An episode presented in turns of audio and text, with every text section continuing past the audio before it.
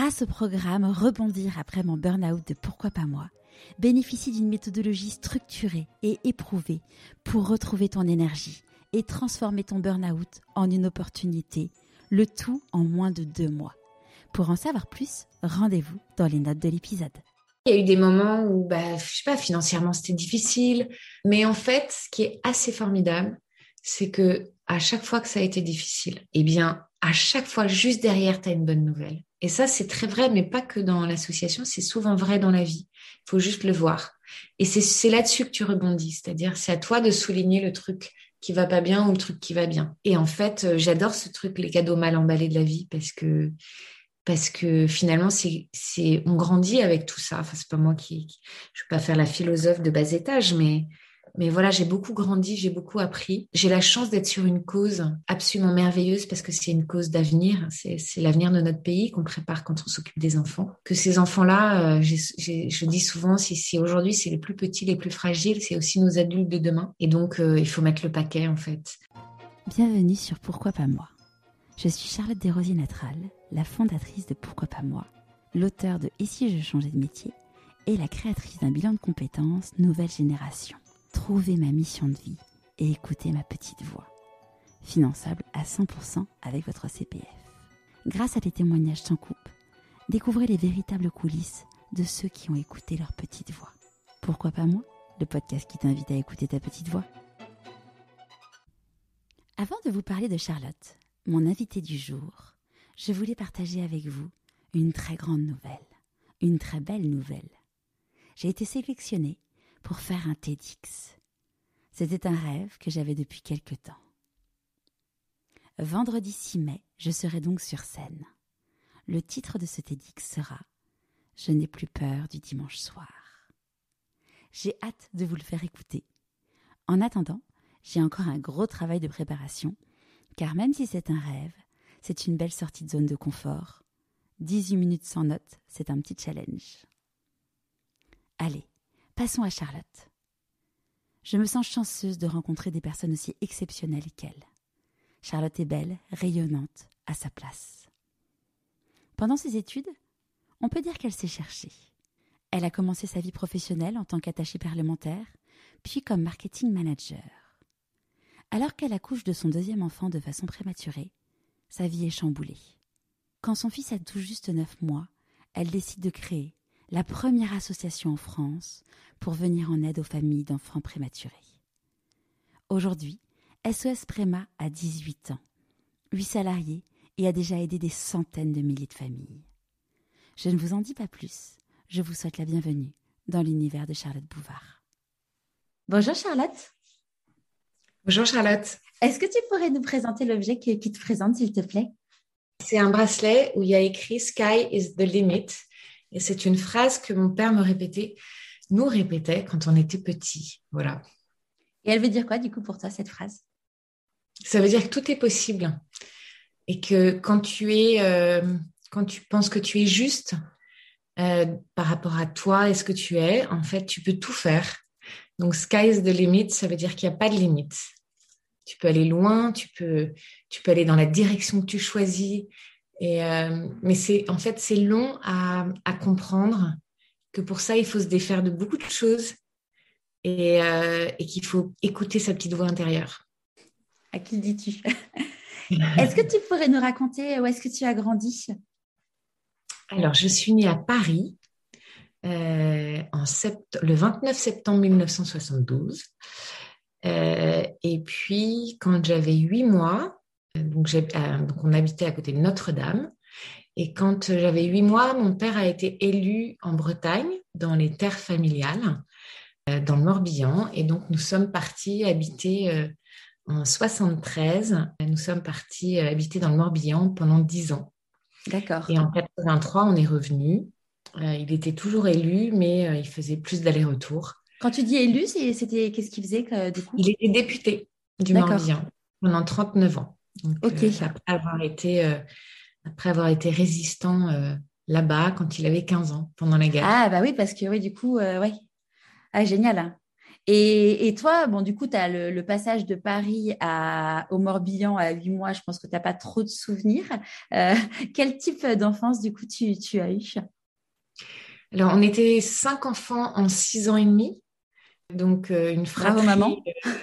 ouais, voilà. Donc, une fratrie très soudée, très. Il y avait beaucoup de joie en fait à la maison. Il y avait, on avait un grand, grand, grand jardin. On avait un chien, on avait un, euh, un jar, on avait voilà, on était euh, bah, une enfance à la campagne, euh, dans un petit village dans les terres. Et puis voilà, avec la découverte d'autres voilà de gens qui vous ressemblent pas forcément et, et quand on est enfant c'est riche riche riche. Voilà. Donc une, une, enfance chouette à ramasser des sauterelles dans le parc. Voilà. Et, à cette époque-là, tu te disais, oh, quand je serai grande, c'était quoi ton rêve? Alors, quand j'étais à cette époque-là, alors avant 10 ans, je ne sais pas, mais quand j'avais 12 ans, parce que donc je rentre, on revient à Paris en 83, donc euh, je vais avoir 10 ans. Non, pardon, je vais avoir 11 ans. Je rentre en sixième et, euh, et je voulais être missionnaire.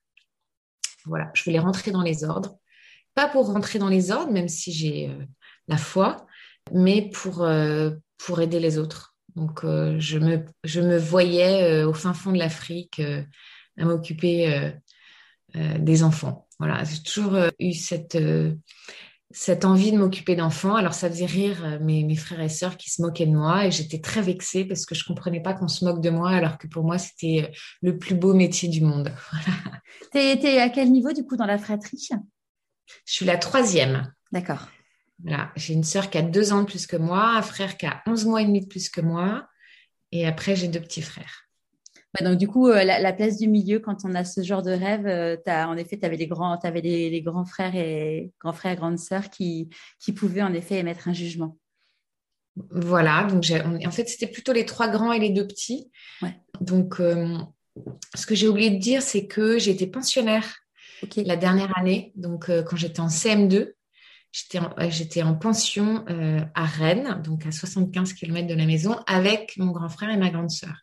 Donc ça, ça a été déjà, euh, ça a cassé un peu ce, cette enfance de campagne dont je parlais. Voilà, parce que c'est un rythme très différent que d'aller à la petite école primaire à côté de la maison avec la deux chevaux de ma maman.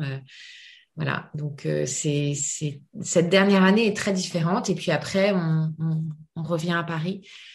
Et tu l'as vécu euh, comment le fait d'aller en pension? Parce que là je vois moi CM2 c'est l'âge de mon fils. C'est à la fois à la fois il se prend pour un caïd mais à la fois c'est encore un bébé. Ouais, je l'ai pas. Alors sur le coup, j'ai pas beaucoup. Si j'ai des souvenirs, mais j'ai pas de souvenirs d'émotion, sauf que je me sentais très seule. D'abord parce que j'étais la seule euh, pensionnaire au primaire. Euh, que tous les autres étaient au collège. Euh, mais du coup, j'étais aussi la chouchoute du pion. Donc ça, c'était plutôt pas mal. Euh, mais je me sentais seule, ouais. Je me souviens, en plus, à, l'époque, j'ai l'impression d'être vieille quand je dis ça, c'est horrible. C'était un grand couloir avec ce qu'on appelait des box sur le côté avec un rideau. Et, et, voilà, chacun avait son lit, son lavabo, son armoire et son bureau et sa fenêtre, quoi. Donc, ouais, j'étais, je pense que j'ai manqué de câlin à ce moment-là. Je pense, avec du recul. En même temps, comme dit mon, comme dit mon fils, maman n'est pas du même siècle, même pas du même millénaire. Et là, quand tu dis ah bah oui, en effet. Oui, c'est ça, c'est ça. Exactement. C'est comme dans le millénaire dernier. Ouais. quand je parle de, de, BEPC ou de carte orange à mes fils, enfin, j'ai arrêté maintenant, mais qui me disent mais maman, c'est pas possible, tu peux pas nous faire un truc comme ça. D'accord, ok. ok. Je te parle pas des francs du coup. Parce que moi, je me rappelle quand j'étais petite, mais, mon grand-père, il parlait en ancien franc. J'étais là, mes grands-pères, c'est fini les anciens francs. et, du coup, l'arrivée à Paris, ça s'est passé comment? Alors, j'arrive euh, à Sainte-Ursule, donc euh, dans un dans collège. Dans le 17e, ouais. Voilà, dans le 17e, euh, dans un collège de filles en uniforme. Enfin, on était en bleu marine. comment ça se passe? Bah, Je suis très décalée parce que moi, mes copains, ils sont en Bretagne. Euh, j'ai des Star Trek alors que je préférais mes bottes en plastique, que j'avais échangé d'ailleurs puisque j'avais donné mes Star Trek contre une paire de bottes en plastique. Donc euh, je je suis un peu décalée, mais, mais ça va, en fait. Je, j'ai plutôt le souvenir de d'années assez merveilleuses où j'ai rencontré euh, des amis euh, très proches que j'ai encore maintenant. Euh, je me souviens pas de, de, du choc en fait, je, pas du tout. Euh, mais j'ai gardé mes amis de Bretagne bien sûr. Ouais. Et, et au moment de faire du coup le choix pour les études, ça s'est passé comment pour toi? Après le bac? Oui, enfin ou avant le bac, oui. Alors, j'avais envie de faire plein de choses. C'était terrible. C'est hyper dur. Je trouve c'est hyper dur de demander à, des jeunes de 16-17 ans de se projeter euh, après le bac. Euh, donc, euh, je voulais faire plein de trucs. Je savais pas trop. J'adorais le dessin. Donc, j'ai commencé par faire deux années d'art graphique, peinture, dessin, etc. Et puis, je me suis dit, bah non, en fait, j'ai pas, j'adore ça, mais c'est pas le métier que j'ai envie de faire je savais toujours pas ce que je voulais faire. J'aimais trop de trucs, j'avais envie d'apprendre, apprendre, apprendre, apprendre, faire plein de trucs. Je, puis à la fois, j'étais, euh, je pense que voilà, j'avais j'avais plein d'amis, j'avais envie de faire la fête, enfin voilà.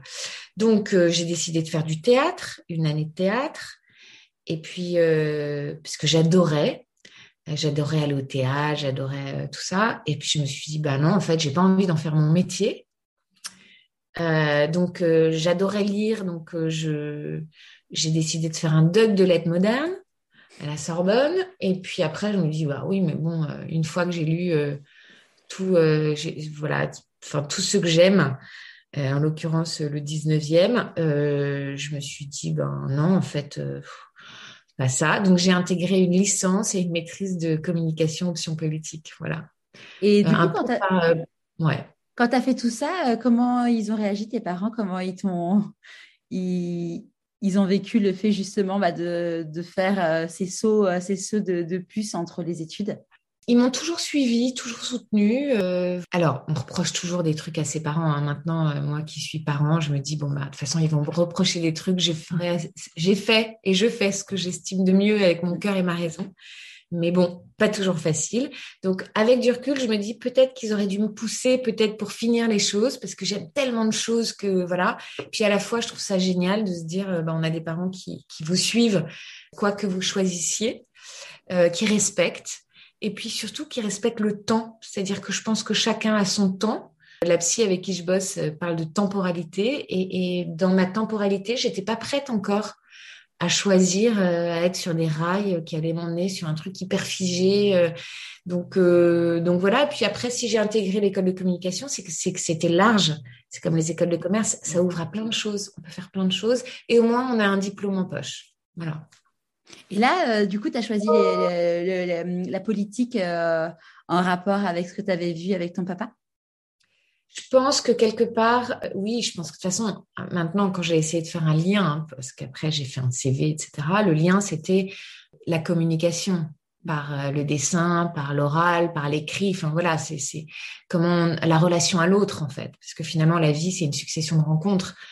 Euh, à moins d'habiter dans un tonneau comme Diogène, euh, voilà, je, je, je, pense que ça, la vie c'est que ça, c'est que c'est que l'interaction avec l'autre. Voilà, la communication. Alors je sais plus, excuse-moi, je sais plus ta question de départ. Savoir euh, si ça avait un lien avec ce que tu avais vu avec ton papa, le fait de spécialisé. Oui, je pense, parce qu'en fait, on quand on m'a demandé de, de, choisir une option, je me suis dit c'est intéressant, et puis j'avais j'avais cette espèce d'engagement euh, pour mon pays, euh, qui d'ailleurs est, très flagrant aujourd'hui, mais qui coulait dans mes veines, je pense. Voilà. Je pense que puis ça m'intéressait au niveau euh, comprendre le fonctionnement de tout ça. je trouvais que c'était assez intéressant. D'aller voir les coulisses. Voilà, exactement. Et donc là, du coup, quand tu commences à travailler, tu, qu'est-ce que tu cherches comme type de job? Alors au début, je savais, je savais pas trop. Je, terminais euh, mon mémoire, il fallait que je fasse un mémoire, et donc j'avais fait un mémoire sur la scientologie, qui s'appelait la communication au service de la non-communication, puisque euh, euh, quand on, regarde, au début c'était les sectes, et puis après je suis allée vraiment sur sur la scientologie. Quand on regarde euh, tout ça de près, en fait, on se rend compte qu'ils communiquent pour euh, vous attraper dans les filets, et puis à la fin, vous n'avez plus le droit de dire, vous n'avez plus euh, de parler, de, penser, etc. Et donc, je trouvais ça assez intéressant, cette, cette, façon de faire, d'étudier et de... voilà, moi, la, chose la plus importante dans ma vie et dans mes relations, c'est la liberté. Et, Et je trouve qu'on acquiert durement cette liberté au fil des années. Et, donc, je, ça m'intriguait beaucoup que des gens qui se sentent libres à la base ne le sont plus du tout parce qu'ils ont choisi quelque chose qui, soi-disant, devait les aider. Et en fait, au lieu de les aider, ça les emprisonne. Donc, je, fais ce mémoire, je travaille voilà, j'y mets toute mon énergie et puis en même temps, euh, euh, mon père, donc qui était euh, toujours député, me dit, écoute, j'ai mon, mon, assistante parlementaire en Bretagne, mais j'ai besoin de quelqu'un à temps partiel à Paris. Est-ce que pendant que tu prépares ton mémoire, est-ce que tu pourrais m'aider? Parce que à l'époque, il était sur des dossiers assez sensibles et, euh, et, donc, il faisait partie de la commission des affaires étrangères et, et donc, il avait besoin d'être en confiance. Et donc, c'est comme ça que j'ai commencé à bosser pour lui. Et euh, voilà, donc ça m'a ça m'a mis le pied à l'étrier, ça m'a permis de voir encore les coulisses, les rouages. C'était assez intéressant comme expérience. Et puis euh, et puis voilà, puis après j'ai changé au bout de trois ans. Euh, j'ai changé et je suis partie euh, dans le marketing. Donc, j'étais marketing manager dans une société de conseil en management, une société anglaise. Et avant de parler de, ce job de marketing manager, ça fait quoi de travailler pour son papa? C'est très étrange. À la fois, c'est à la fois fluide et à la fois, c'est difficile de trouver ses marques parce que, euh, voilà, mon père était quelqu'un de très exigeant envers lui-même, envers les autres. Et du coup, je, je pense que je suis pareille. du coup, essayé de bien faire tout en, en, ayant mon âge et en ayant euh, mon peu d'expérience, mais il m'a aidé et, voilà, donc ça s'est bien passé. Et pourquoi du coup tu es, partie sur un job euh, qui n'avait rien à voir? Parce que je me disais que c'était bien de bosser avec son père, mais qu'il y a des limites. C'est bien pour avoir le pied à l'étrier. Je pense que, alors euh, après, c'est c'est voilà, j'en parlais avec euh, mon boucher il y a pas très longtemps qui me disait ah ben moi euh, moi je prends euh, mon fils et, les amis de mon fils parce que je sais d'où ils viennent et que j'ai besoin de travailler en confiance etc. Donc je me suis dit bon ça me met un peu plus à l'aise sur ce pied à l'étrier qu'on m'a mis.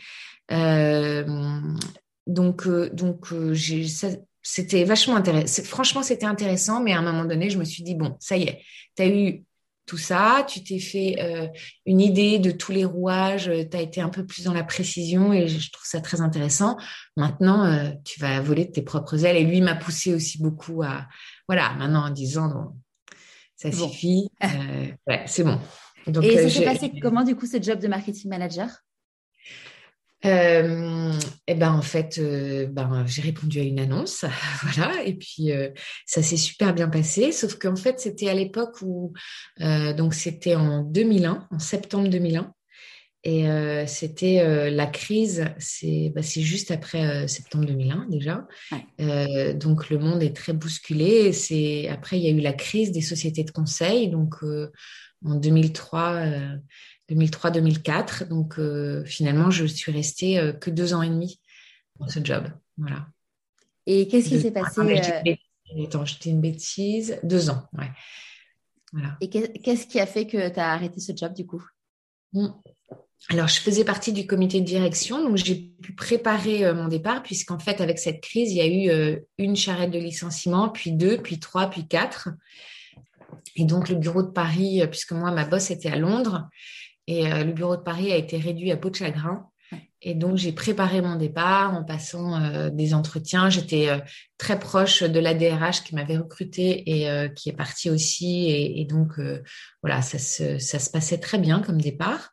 Et puis, lorsque j'ai été licenciée, donc avec la troisième charrette de licenciement ou la quatrième, je ne sais plus, ben, en fait, j'ai appris que j'étais enceinte. Donc, de ton deuxième enfant Voilà. Et, donc euh, voilà, mais je suis partie euh, très bien en fait. J'ai pas du tout, euh, je me suis dit, j'ai appris tellement dans cette boîte, on m'a fait confiance. C'est un job dans lequel je me suis vraiment éclatée. Je m'occupais de la com interne, la com externe, des relations presse, d'événementiel, tout ça. J'ai vraiment aimé travailler là-bas. J'ai vraiment aimé les gens avec qui j'ai travaillé. Et du coup, j'ai pas du tout. alors, il y a des, plein de salariés qui sont mis ensemble pour attaquer le bureau de Londres, etc. Et j'ai pas du tout voulu rentrer là-dedans parce que je trouve que quand on vous donne votre chance, parce que moi, je venais pas du tout de l'univers du marketing, même si ça avait été dans mes études, je trouve que voilà, il faut être réglo. Donc, euh, j'ai passé des entretiens euh, enceinte. en me disant, ben voilà, j'aurai mon deuxième enfant et puis après, je retravaillerai. Enfin, pour moi, la route était totalement tracée, c'était préparé et voilà, j'avais des bonnes pistes. Et patatras, j'accouche prématurément. Voilà. Et, là, juste avant qu'on parle de, ton accouchement prématuré, enfin, de ton prématuré, parce que ça, ça va être le déclencheur de toute la suite. Euh, à ce moment-là, euh, tu commences potentiellement à avoir des, des, pistes pour trouver un job, parce que c'est quand même un, vrai sujet de, de, se dire. Euh, enfin, je sais qu'il y, a, bon, après c'est le, le congé mat, c'est quatre mois, mais les gens sont pas forcément patients de se dire, allez, je vais attendre qu'elle accouche, quoi. Ouais, bah ouais, j'avais deux bonnes pistes. Euh, mais j'y allais vraiment cool. Donc euh, voilà, il n'y avait rien encore de réglé. Euh, j'avais une grossesse de rêve en fait, c'est-à-dire que je passais des entretiens. je, je bah, j'étais partie avec quelques mois de salaire puisque les charrettes de licenciement, voilà, ils avaient fait les choses réglo. Donc en fait, il y avait pas de, j'avais pas le problème financier, ce qui est quand même bien agréable quand on se fait licencier. Et puis j'avais un profil qui me plaisait parce qu'un profil assez généraliste et à la fois assez pointu. Euh, dans, dans, ce que je passais comme entretien et, euh, et ça s'est bien passé. Et pendant ma grossesse, je me suis dit, tiens, tu vas faire tout ce que tu n'as jamais le temps de faire. Donc j'avais, en plus, j'avais ma nounou à la maison, j'allais pas la licencier puisque j'en avais un deuxième qui arrivait. Donc j'avais du temps. Donc j'ai fait des cours de dessin, des cours de peinture, des cours de cuisine. Euh, voilà, à chaque fois on se dit ah si j'avais le temps je ferais ça. Bon, là je l'ai fait en fait. T'en as bien profité. Ouais, j'en ai bien profité. J'ai pas eu beaucoup de temps pour en profiter. Mais, du coup, il est, il est, né à, à combien de temps Il est né à presque sept mois. Voilà. Et, et, mon fils aîné, Alexis, avait euh, euh, bientôt trois ans. Voilà. Et donc, qu'est-ce qui s'est. Enfin, tu sais pourquoi, du coup, il est. Enfin, tu as eu des, des, des, des signes avant-coureurs euh, de, Alors, j'ai eu des signes, mais que j'ai pas voulu voir. Enfin, que j'ai pas voulu voir, sans du tout me flageller. Hein. Mm. Euh, c'est-à-dire que je me disais, bon, j'ai des contractions, euh, mais c'est normal, c'est mon deuxième, je suis à bientôt sept mois, etc. Ça faisait une petite semaine que j'avais des contractions et en fait, j'avais ce qu'on appelle un hématome rétroplacentaire, c'est-à-dire le placenta qui se décolle et, tout l'organisme qui se bat pour créer un hématome pour recoller le placenta. Alors, en début de grossesse, c'est pas grave du tout. En fin de grossesse, c'est très grave mm. puisque là où il se décolle, Enfin, ça, je le savais pas à l'époque, mais enfin, en fonction de là où il se décolle, l'enfant euh, peut y passer, en fait, peut mourir.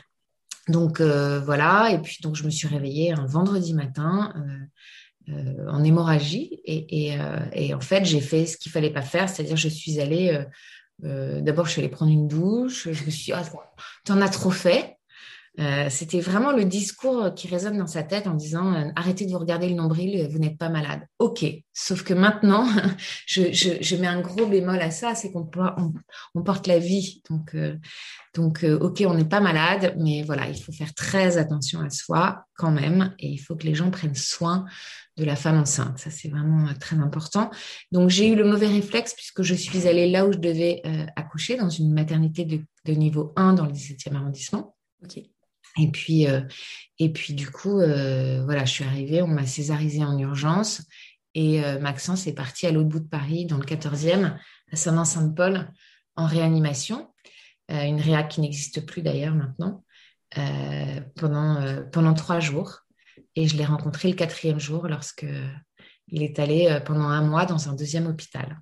Voilà. Et si j'avais su, si j'avais su tout ce que je sais aujourd'hui, eh bien, euh, je serais, euh, j'aurais identifié en amont un, hôpital de niveau 3 en me disant, bah, s'il m'arrive quoi que ce soit, voilà où j'irai, c'est-à-dire là où il y a une réanimation, je serais allée là-bas, ou j'aurais même appelé les pompiers plutôt, euh, et non pas pris mon temps, réveiller le petit, lui donner le biberon, enfin voilà. mais bon, après, il y a une autre façon de regarder, c'est que si j'avais fait tout ça, peut-être que j'aurais pas monté l'assaut, donc voilà. Oui. Et donc là, du coup, euh, tu, rencontres ton petit bonhomme euh, à quatre jours. Il est, euh, il est hospitalisé du coup pendant un, petit bout de temps parce que quand c'est des prémas, il... tu le ramènes à la maison. Vous un mois dans le deuxième hôpital. Ouais, il reste un mois. dans le deuxième hôpital. En fait, il sort de Réal le troisième jour. Et le troisième jour, on me dit, donc moi j'avais été césarisée, donc j'étais pas hyper agile, on va dire, dans mes mouvements. On me dit, bah, il y a un SAMU qui va venir vous chercher pour aller voir votre bébé pour rencontrer votre bébé. Donc, euh, je m'habille très difficilement. Je me rappelle, il faisait hyper froid, donc euh, j'avais des bottines je avec, avec, une fermeture éclair. Je me rappelle parce que je me revois alors que ça, ça, fait, ça a fait 18 ans en janvier. Il est né en janvier 2004. Et donc, je me revois en train d'essayer de mettre mes, mes, mes, comment on dit, mes fermetures éclairs en me baissant. Voilà, j'avais super mal. Et je me disais, mais c'est pas grave, c'est pas grave, tu vas rencontrer ton bébé. Et en fait, le SAMU m'a oublié. Et donc, je suis restée quatre heures comme ça ou trois heures sur le lit en attendant, attendant, attendant. Et donc, voilà, je ne l'ai rencontré que le quatrième jour. Je, donne ce détail parce que j'y reviendrai, mais parce que euh, on peut plus avoir des choses comme ça. C'est plus possible. voilà, en France, de, se dire que la priorité n'est pas de réunir euh, euh, les parents et l'enfant, c'est plus possible. Voilà. Ouais, c'est clair. Ouais. Après, aujourd'hui, on parle tellement du pot à pot, de tout ça. Enfin, on explique tellement à quel point c'est important euh, pour. Euh, ouais, que. Enfin, moi, je sais que pour mes deux enfants, euh, on a passé, ouais, on a passé, je sais plus quoi, une heure, deux heures suite à la naissance en pot à pot, quoi. Et tu dis. Enfin, surtout dans les césariennes d'urgence où ces petits bouts de chou, ils ont été perturbés aussi, quoi. Ouais, non, mais c'est essentiel. Ne, pas séparer, en fait. Mmh. il faut, nous, on a le hashtag zéro séparation il faut absolument que ça soit une priorité parce que quand on regarde un, parcours euh, de maternité c'est euh, et de naissance, en fait, c'est jonché de, de, ruptures. Et, quand on va dans les pays du Nord, déjà, il y a la golden hour, qui est vraiment euh, l'heure où on ne doit pas séparer la mère et l'enfant. Même préma, il est soigné il est euh, sous respiration artificielle, mais sur le, ventre de la maman, en fait. Donc, euh, à moins d'être dans des cas hyper graves, mais voilà, on essaye vraiment de préserver au maximum le lien parent-enfant. Donc, pour revenir à mon histoire, donc je le rencontre quand il a quatre jours. Mm. Là, du coup, il est, il est, vous êtes plus inquiet par rapport à, au fait qu'il vive ou il y a encore des inquiétudes? Bah, de toute façon, en fait, on est dans ce parcours-là, on est toujours inquiet. Ah. Même 18 ans après, on se demande si ce qui se passe, genre la crise d'ado, heureusement, elle, s'est terminée, mais euh, est-ce que c'est à cause de ça? Est-ce que c'est parce que je l'ai pas vu quand il était petit? Enfin voilà, on, reste complètement. Euh, je pense qu'on est parents de préma pour toujours. Eux sont pas préma toujours, mais nous, on est parents de préma toujours. Euh, oui, bien sûr qu'on est inquiet. On est inquiet et puis autour de lui, voilà, il y à l'époque, il y avait trois grandes chambres pour 17 lits, euh, donc 17 berceaux, 17 couveuses en fait. Et euh, qui, heureusement, il y a eu des travaux et maintenant ce sont des chambres individuelles euh, où les parents peuvent rester. Donc à l'époque, il y avait des horaires de visite parce que les parents étaient encore considérés comme des visiteurs. Et ça, c'est tout, le travail de l'association depuis bientôt 18 ans puisque j'ai créé l'association neuf mois, jour pour jour, un jour près après la naissance de mon fils, donc en octobre 2004. Euh, et, donc, dans cette chambre où il était, il y avait euh, sept ou huit bébés dans la chambre numéro 3 et il y en a deux qui sont décédés pratiquement sous mes yeux. Ah, euh, donc, en fait, ouais, c'est vraiment la roulette russe, quoi. C'est terrible. Donc, je, oui, on est, oui, bien sûr qu'on est inquiet. On le laisse tous les soirs, on se demande si le lendemain il va être là, s'il a pris 10 grammes, 20 grammes. Enfin, c'est un, c'est un quotidien euh, qui succède à un autre quotidien en fait. Chaque jour est un jour de gagner et c'est vrai que c'est c'est absolument terrible et traumatisant pour des parents. La notion du temps, on en parlait euh, hors micro tout à l'heure de, la notion du temps. Et là, et c'est drôle parce que euh, j'en profite pour l'embrasser et la remercier parce que c'est Dominique Bail, la, la, présidente de l'association Petit Prince, qui, qui nous a mis en relation. Euh, et, c'est drôle parce que je voulais t'en parler tout à l'heure quand on discutait du temps euh, hors micro, parce que Dominique, elle a lu un long passage sur le temps sur. Euh, euh, alors, j'ai plus le truc exactement en tête, mais c'était génial d'expliquer qu'en effet, le temps, bah, il pouvait, en fonction des moments dans ta vie, avoir une notion, mais qui est tellement différente. Et là, en effet, clairement, j'imagine, enfin, moi, j'ai vécu mon, neveu en, réanimation pendant, je crois que ça avait duré une ou deux journées, mais ça a été la, journée où, la, plus longue de notre vie, quoi. C'est exactement ça. C'est exactement ça. c'est pour les parents de préma, en fait, c'est impossible de se projeter. Et c'est terrifiant, en fait, de ne pas pouvoir se projeter. Donc ça, c'est vraiment un traumatisme. Et donc là, tu ramènes ton petit bonhomme euh, à la maison. Euh, comment, euh, du coup, arrive cette idée de se dire que tu vas créer cette association merveilleuse? Alors oui, donc il arrive à la maison parce qu'on parle souvent d'un retour, mais c'est pas un retour, c'est une arrivée à la maison, puisque c'est des nouveaux sons, des nouvelles odeurs, des nouvelles lumières, et, et, avec un bébé qui est immature, donc souvent qui pleure, qui a mal au ventre, etc. D'abord, il est tout petit puisqu'on peut le, les faire sortir à 2 kilos. Donc, il est petit, il est immature, il s'adapte à un nouveau milieu. Et là, c'est le moment euh, terrible, puisque, et c'est souvent là que les parents nous appellent, les mamans nous appellent, euh, parce que, en fait, c'est au moment où il va mieux qu'on nous dit, euh, il va bien, en fait. On nous dit, vous pouvez repartir voilà, chez vous avec votre bébé. Et en fait, c'est là où, en, plus de, de, de l'immaturité digestive, en plus de ce nouvel environnement que je viens de décrire, en fait, c'est là où la maman, souvent, elle, elle, s'autorise à lâcher, en fait. C'est-à-dire que le psychisme est très bien fait. On, se met dans une bulle, il faut faire face à l'accident de vie dans le tunnel. Boum, on y va. Chaque jour est un jour de gagner. Euh, on regarde vers la sortie. Il faut qu'il régule sa température. Il faut qu'il régule, enfin, il faut qu'il il s'alimente tout seul, euh, qu'il déglutisse bien, etc., etc., qu'il fasse plus de bradycardie, qu'il fasse plus, enfin, que tout aille bien. Et, euh, et en fait, euh, on arrive à la maison et tout le monde dit, bah voilà, c'est bon. c'est bon, il y a la maison, la, vie reprend son cours normalement. Voilà, exactement. Et là, c'est le deuxième. ouais, t'es contente, hein, c'est ce que tu voulais, donc tout va bien. Et, et là, c'est le deuxième effet qui se coule. Là, c'est vraiment le retour de bâton, c'est-à-dire que le psychisme s'autorise parce que justement, tout le reste, on va dire, euh, est au calme. Enfin, tout le reste. Je vous dis, euh, c'est des enfants qui pleurent beaucoup, mais au début. Mais euh, et là, c'est boum, le retour de bâton. Et c'est terrible. C'est vraiment. et on a parfois des mamans qui disent, mais je comprends pas. Tout le monde nous dit que que ça devrait aller, tout le monde est content, machin. Et en fait, moi, ça va de plus en plus mal. Mais oui, mais c'est juste normal. Donc, tu as le choix. Soit tu mets, tu mets ça sous le tapis, euh, c'est pas propre à la prématurité, ça doit résonner euh, sur plein d'accidents de vie ou plein de choses un peu traumatisantes. C'est ça le chemin de vie, c'est voilà. Et donc soit tu mets sous le tapis, soit soit voilà, tu tu, tu comprends. C'est la dépression dans le sens euh, littéral du terme, c'est que tu dépressurises exactement. en fait. Mm. Exactement, c'est exactement ça. Et c'est c'est c'est extrêmement difficile, vraiment. Et puis c'est souvent l'entourage, voilà, est très souvent maladroit. Euh, ça a été très tabou pendant des semaines, des mois. Personne, il n'y a pas de fleurs, il n'y a pas de faire part, il n'y a pas de félicitations. Tout le monde, mais c'est, ils savent pas en fait, c'est la maladresse. Et donc, euh, et là, en fait, c'est l'invasion. Ah, on vient, euh, mais non, en fait, il est fragile, il faut pas apporter des microbes. Alors, on sait plus, on va le mettre sous cloche, mais non, faut pas le mettre sous cloche. C'est un bébé comme les autres, mais non, c'est pas un bébé comme les autres. On va à la pharmacie, on dit, ah, mais il est tout petit, il vient de naître. Ben non, en fait, il a trois mois. Et on se sent obligé de se justifier. Puis un jour, on dit, mais en fait, euh, ok, d'accord, il est tout petit, il vient de naître. un jour, on ne justifie plus. Mais ouais, c'est, c'est. Et puis à la fois, on a, on a, besoin de se faire reconnaître comme maman de préma. C'est-à-dire une maman qui est en difficulté, qui a souffert, qui est passée par ça. Parce que euh, ça fait du bien quand quelqu'un dit, ouais, je, comprends ce que tu vis.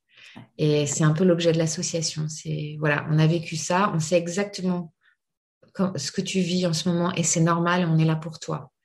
Euh, donc c'est un des objets de l'association. Donc comment est née l'association? Eh bien, euh, c'est l'enfer jusqu'à l'été.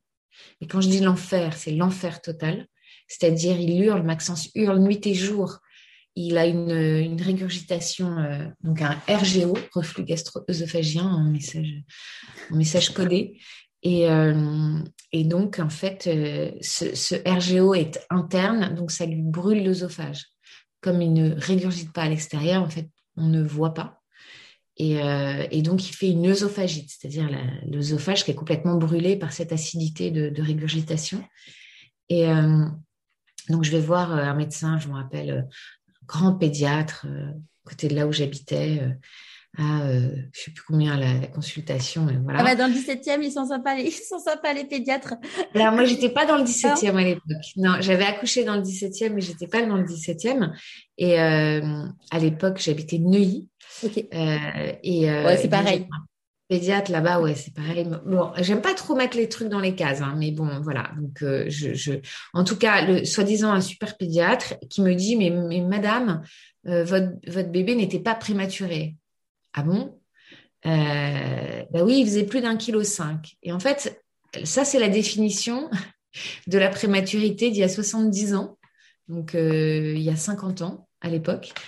Euh, c'était les bébés de moins de 1,5 kg sont prématurés. Puis en fait, on a compris euh, il y a 70 ans maintenant que c'était une question de terme et de maturité d'organes et non pas une question de poids. Le poids, ça veut rien dire, rien du tout. Donc euh, voilà, en fait, ils n'y connaissaient rien et, et parce que les, les, médecins de ville ne sont pas formés à la prématurité. Et ça, c'est un problème que rencontrent les parents. Il y en a très, très peu. Alors maintenant, il y a des réseaux de périnates qui en forment quelques-uns, mais la plupart ne sont pas formés. Or, pour suivre un préma, il faut savoir ce qui s'est passé, euh, il faut savoir quand est-ce qu'on diversifie, quand est-ce qu'on vaccine, etc. ça s'improvise pas. Donc euh, voilà, je me suis sentie encore plus seule au monde. Euh, donc Maxence hurlait, comme il avait ce reflux, il n'était bien que debout, donc moi j'étais bien que assise, donc je dormais assise avec mon bébé dans les bras. Et, et j'ai vu le moment où j'allais vulgairement péter un câble. Et, et, je me suis dit, mais mais en fait, si moi, je, suis dans cet état-là, qu'est-ce que c'est pour euh, d'autres qui sont isolés, euh, soit socialement, soit géographiquement? Et euh, Qui doivent reprendre le boulot. Et En plus, le cadre légal n'était absolument pas adapté à l'époque. Et donc, bon, l'été arrive, ça va mieux avec le soleil, avec voilà, le repos, etc. Et puis, à la rentrée, on est donc au mois de septembre. Euh, je suis à la terrasse euh, d'un avenue Charles de Gaulle à Neuilly, je me rappelle, avec une copine. Je suis à la terrasse d'un resto et j'entends la voix, la voix qui me transporte quelques mois en arrière, la voix de Aïcha, qui était la responsable des puéricultrices qui avait accueilli mon fils et qui m'avait accueilli lorsque je l'ai rencontré. Parce que cette rencontre, je ne l'ai pas décrite, mais ça a été un truc de dingue. Et, euh, et j'entends sa voix, je me retourne, comme un, en fait un ce qu'on appelle le, PTSD, post-traumatic syndrome. Boum, tout d'un coup, je me remets là, ça y est, je suis dans l'univers de la néonate avec les bips. Ça y est, ça, ça, ça, clique dans mes oreilles. Et, là, je me précipite vers elle. Elle me dit Ah, la maman de Maxence, comment allez-vous? Je dis euh, je bien. Comment ça s'est passé quand il est euh, arrivé à la maison? Je dis Ça a été l'horreur. Ah bon, pourquoi vous nous avez pas appelé Et j'ai dit Mais j'ai même pas pensé en fait. J'étais tellement dans le tunnel, j'étais tellement dans la mouise, j'ai même pas pensé à vous appeler. Et, euh, et, donc, euh, et donc voilà. Et elle me dit ah ouais. Et puis en plus il n'y a pas d'association.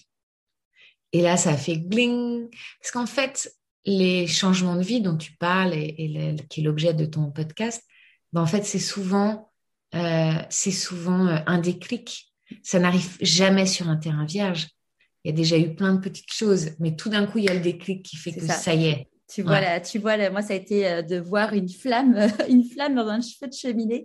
C'est ça. C'est après, en fait, tu, tu, ce qui est fou, c'est que tu remets les éléments et tu te rends compte, en fait, euh, même tu vois, même aujourd'hui, tu vois pas plus tard que euh, il y a deux jours, je dis à mon mari, mais ce qui est un truc de ouf, c'est qu'en fait, ça, je l'ai écrit il y a deux ans mais je le, je le, je l'ai mûri aujourd'hui, mais je l'ai écrit il y a deux ans. Et c'est incroyable de se dire qu'il y a des trucs que tu as en toi, mais tu n'en as pas la conscience, en fait. C'est fou. C'est exactement ça. Ouais, c'est exactement ça. Mais tout d'un coup, c'est le déclic. Alors, toi, c'est la flamme, moi, c'est la voix. Enfin, cette phrase, en tout cas. Euh, et euh, c'est souvent, c'est souvent apporté par des gens qui n'en ont pas conscience non plus. C'est-à-dire la petite phrase. Et, et, tout d'un coup, euh, vous, ça, dans, notre tête, ça, ça résonne tout d'un coup et c'est le déclencheur. Et donc, c'est le déclencheur. Et je me dis, OK, je vais monter cette association. Plus jamais des parents vivront ce que j'ai vécu seuls. Euh, ils ne seront plus seuls et ils auront euh, quelque chose vers, le, vers lequel se retourner. Et en plus de ça, euh, tout de suite, j'ai eu cette intuition, et vraiment, que c'est être quelque chose de grand, et que ça allait pas s'arrêter juste à l'aide aux familles, que ça allait être grand et qu'il fallait, euh, voilà, tout de suite, ça se dessine en moi comme un PowerPoint dont j'étais la spécialiste en conseil en management. j'ai tout de suite, j'ai les trois axes, clac, clac, ça se dessine et euh, je dézoome l'histoire. Ok, quels sont tous les acteurs de la prématurité? Il faut travailler avec chacun. Quel est euh, le truc transversal? Quel est le truc Enfin voilà, je, je, je, construis mon truc, mais en trois secondes dans ma tête.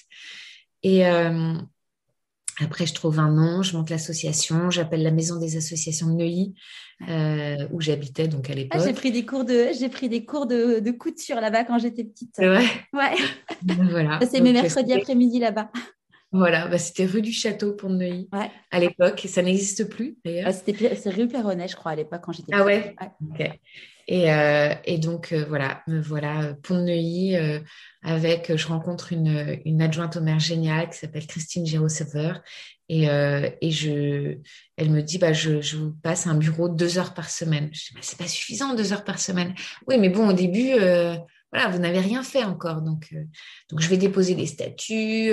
et en fait, on ne peut pas monter une association toute seule, tout seul. Donc, je demande à ma voisine de couveuse, qui s'appelle Caroline, euh, je lui dis, est-ce que tu veux bien être sur monter l'assaut avec moi? Elle me dit, écoute, oui, mais moi j'ai tellement de boulot, je pourrais jamais rien faire. Je dis, non, mais c'est pas grave.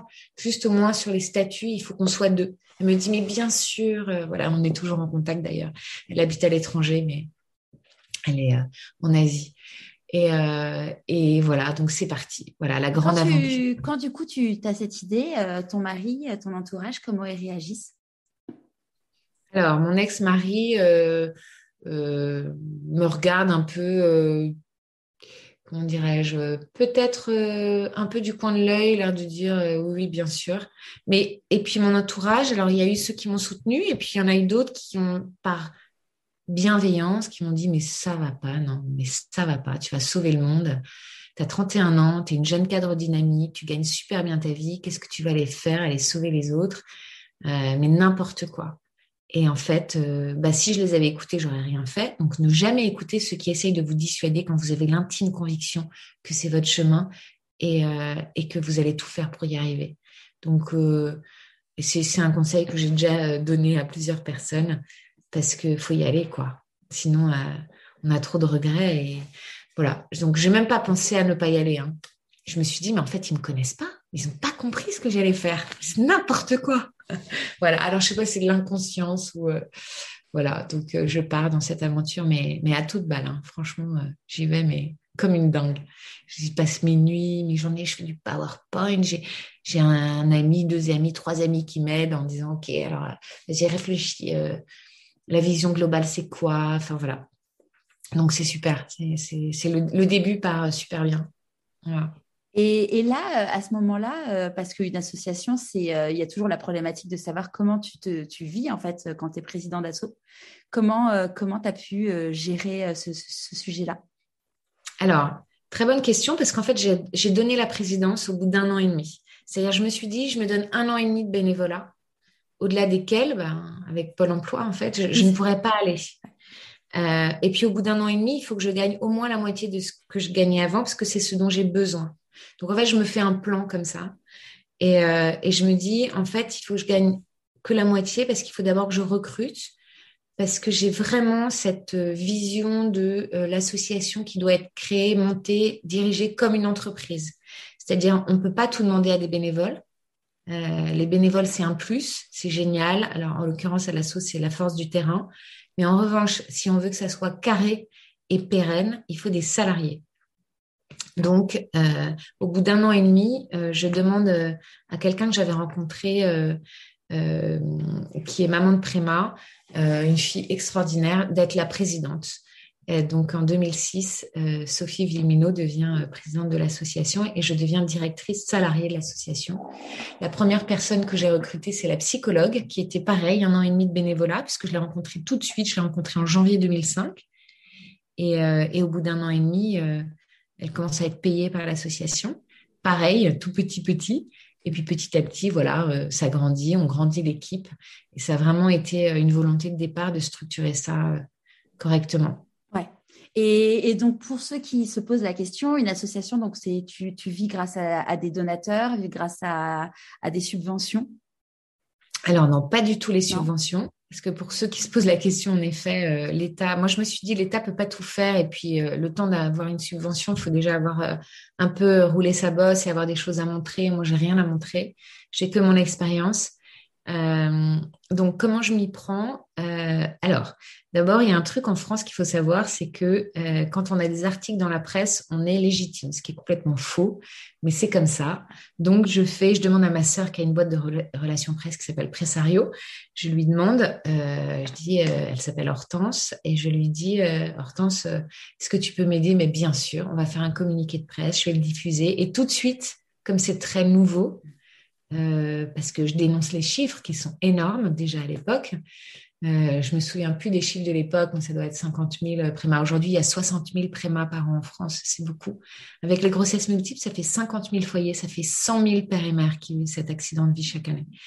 Et donc, euh, Hortense m'aide et euh, les retombées presse font que je commence à me faire un book.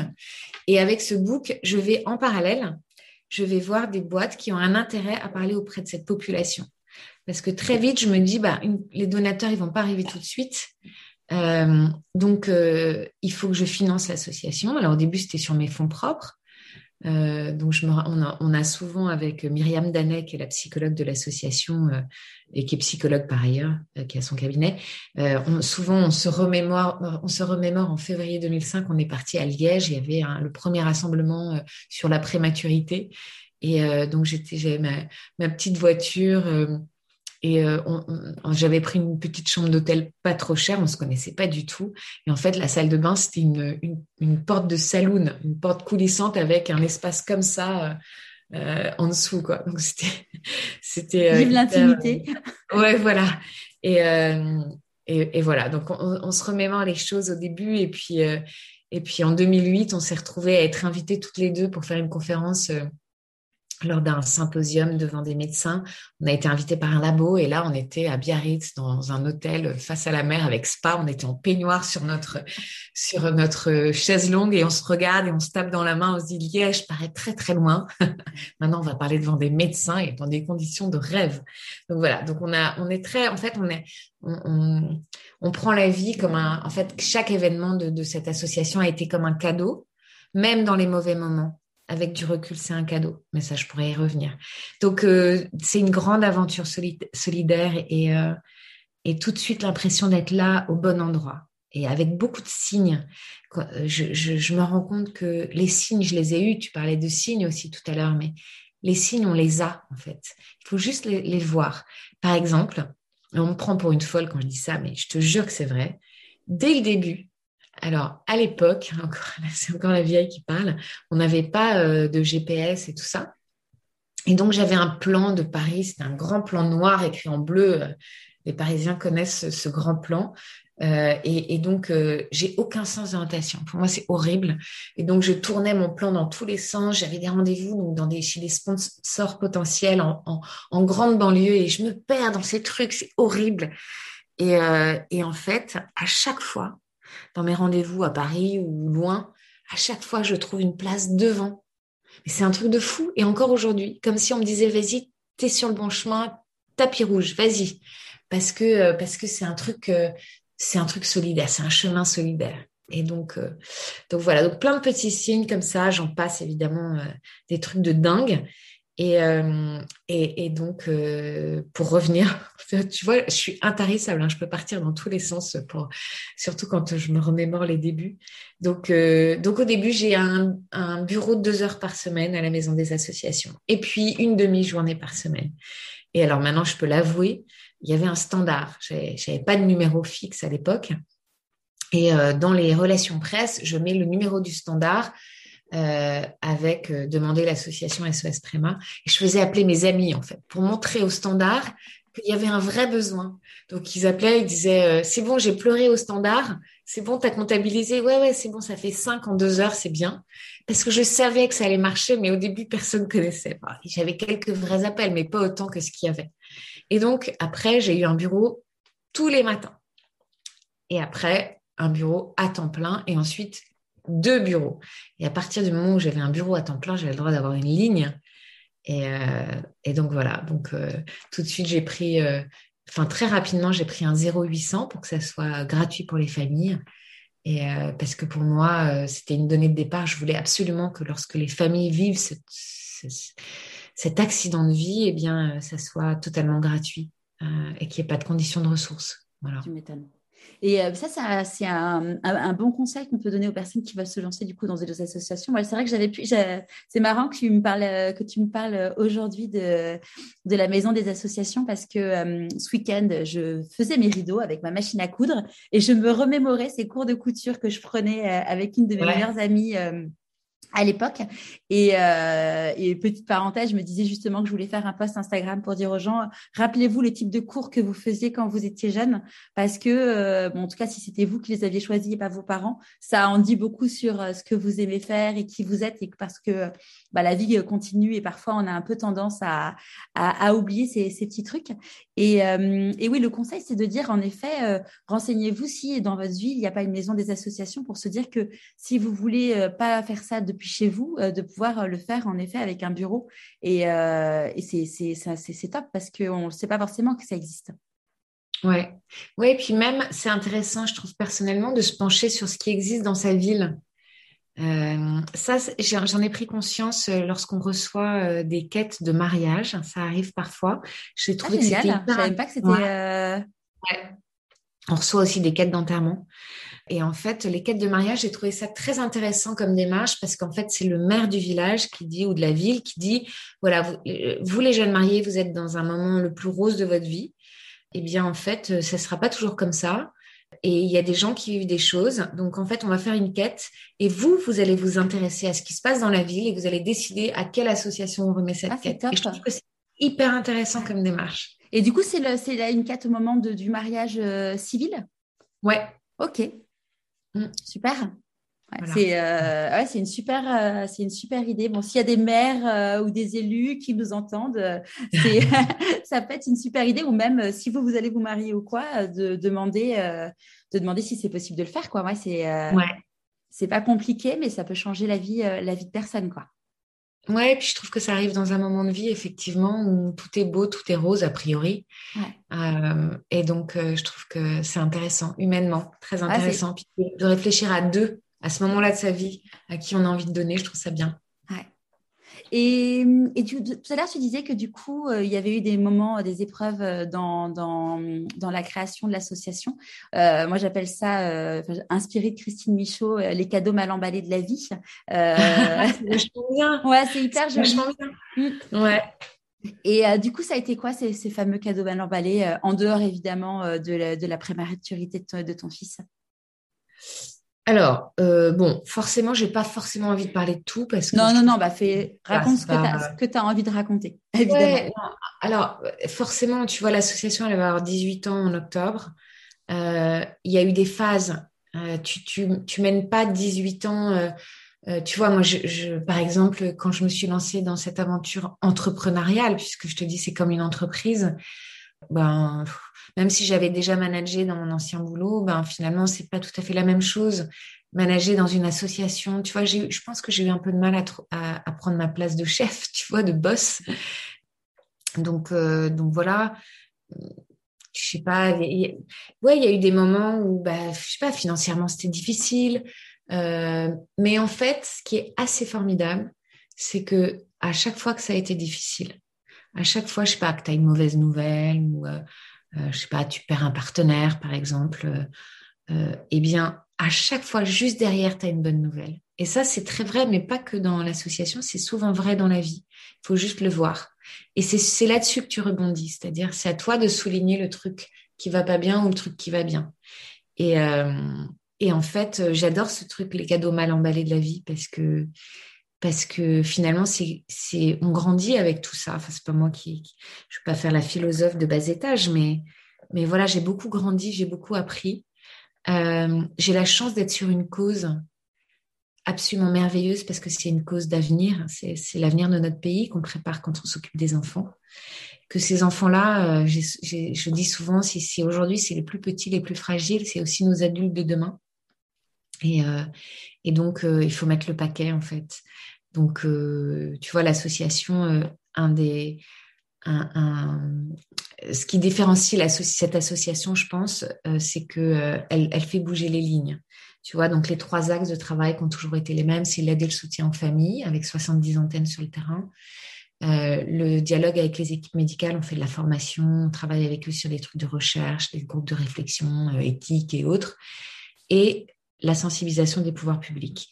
C'est-à-dire qu'en fait, quand tu dézoomes l'histoire, euh, ça c'est une démarche assez intéressante, c'est que tu te rends compte que pour faire vraiment bouger les lignes, il faut que tu travailles avec tous les acteurs.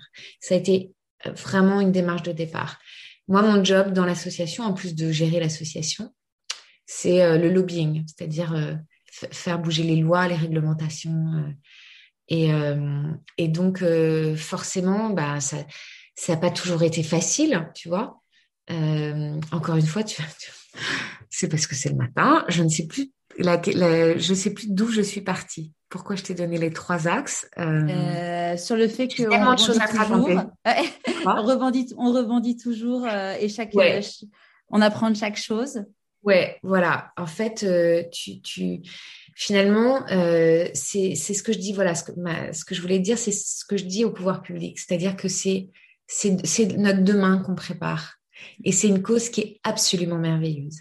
Et donc, faut pas s'arrêter. Euh, forcément, il y a des écueils. Forcément, il y a des difficultés. Sinon, ce serait presque pas drôle. Euh, tu vois. Et, quand j'ai des difficultés, moi, je regarde souvent un électroencéphalogramme, tu vois. C'est-à-dire que les hauts n'existent que parce que les bas existent. Donc, tout est relatif. Et quand ça se termine, on sait pourquoi ça se termine. Donc, en fait, t'as pas envie que ça se termine. C'est pas grave. Les bas, il y en aura d'autres. Euh, mais ils seront suivis de hauts. Voilà. Et si tu penses que les hauts sont suivis de bas, ben en fait, il faut voir les choses dans l'autre sens. Les bas sont suivis de hauts. Tu vois? Puis on apprécie, euh, on apprécie le bonheur d'être dans le haut parce qu'il y a eu les bas aussi. Exactement, tout est relatif. C'est un, film que c'était un coach en, en, gestion du stress et tout qui nous avait fait regarder ce film qui s'appelle Vice Versa, euh, qui est un Pixar, je crois, qui est un dessin animé. Et ce ah film, en fait, il est génial parce que du coup, c'est t'as as des petits personnages qui sont les émotions. Et en fait, euh, il, y a, il se passe un truc dans la tête du petit garçon et euh, il y a des, des, des, souvenirs qui disparaissent. Et en fait, tu te rends compte que, bah, par exemple, tu avais, avais je crois que c'est la petite fille, elle est tombée, elle tombe de la, de la balançoire et, euh, et après, elle fait un gros câlin avec ses parents. Mais ce gros câlin, il a un effet réconfortant parce qu'elle vient de tomber de la, de la balançoire et qu'elle a eu mal, en fait. Et que si tu enlèves l'épisode de la balançoire et que tu as le câlin, mais en fait, ce, souvenir, il n'a pas du tout la même saveur et tu te rends compte vraiment que dans la vie, il y a des choses. Enfin, c'est euh, vu avec le prisme d'adulte. Les enfants, ils vont pas du tout voir la même chose. C'est d'ailleurs euh, ça qui est génial avec les, dessins animés, c'est que euh, quand tu es adulte, que tu regardes un dessin animé, tu vas pas du tout voir les mêmes trucs. C'est vraiment ça de se dire, bah voilà, en effet, aujourd'hui, moi, je sais que je suis, enfin là, je suis heureuse à Marseille. J'avais vécu à Marseille juste avant, mais comme j'avais quitté Marseille, bah, je me rends compte vraiment de ce que je, ce que j'aime dans, dans, le fait d'être là. Tu le savoures les choses d'une façon différente quand tu as, quand as eu ces coups de, en effet, ces, ces, petites baisses de. C'est exactement ça. Et j'adore ce film. J'adore ce film. Vraiment.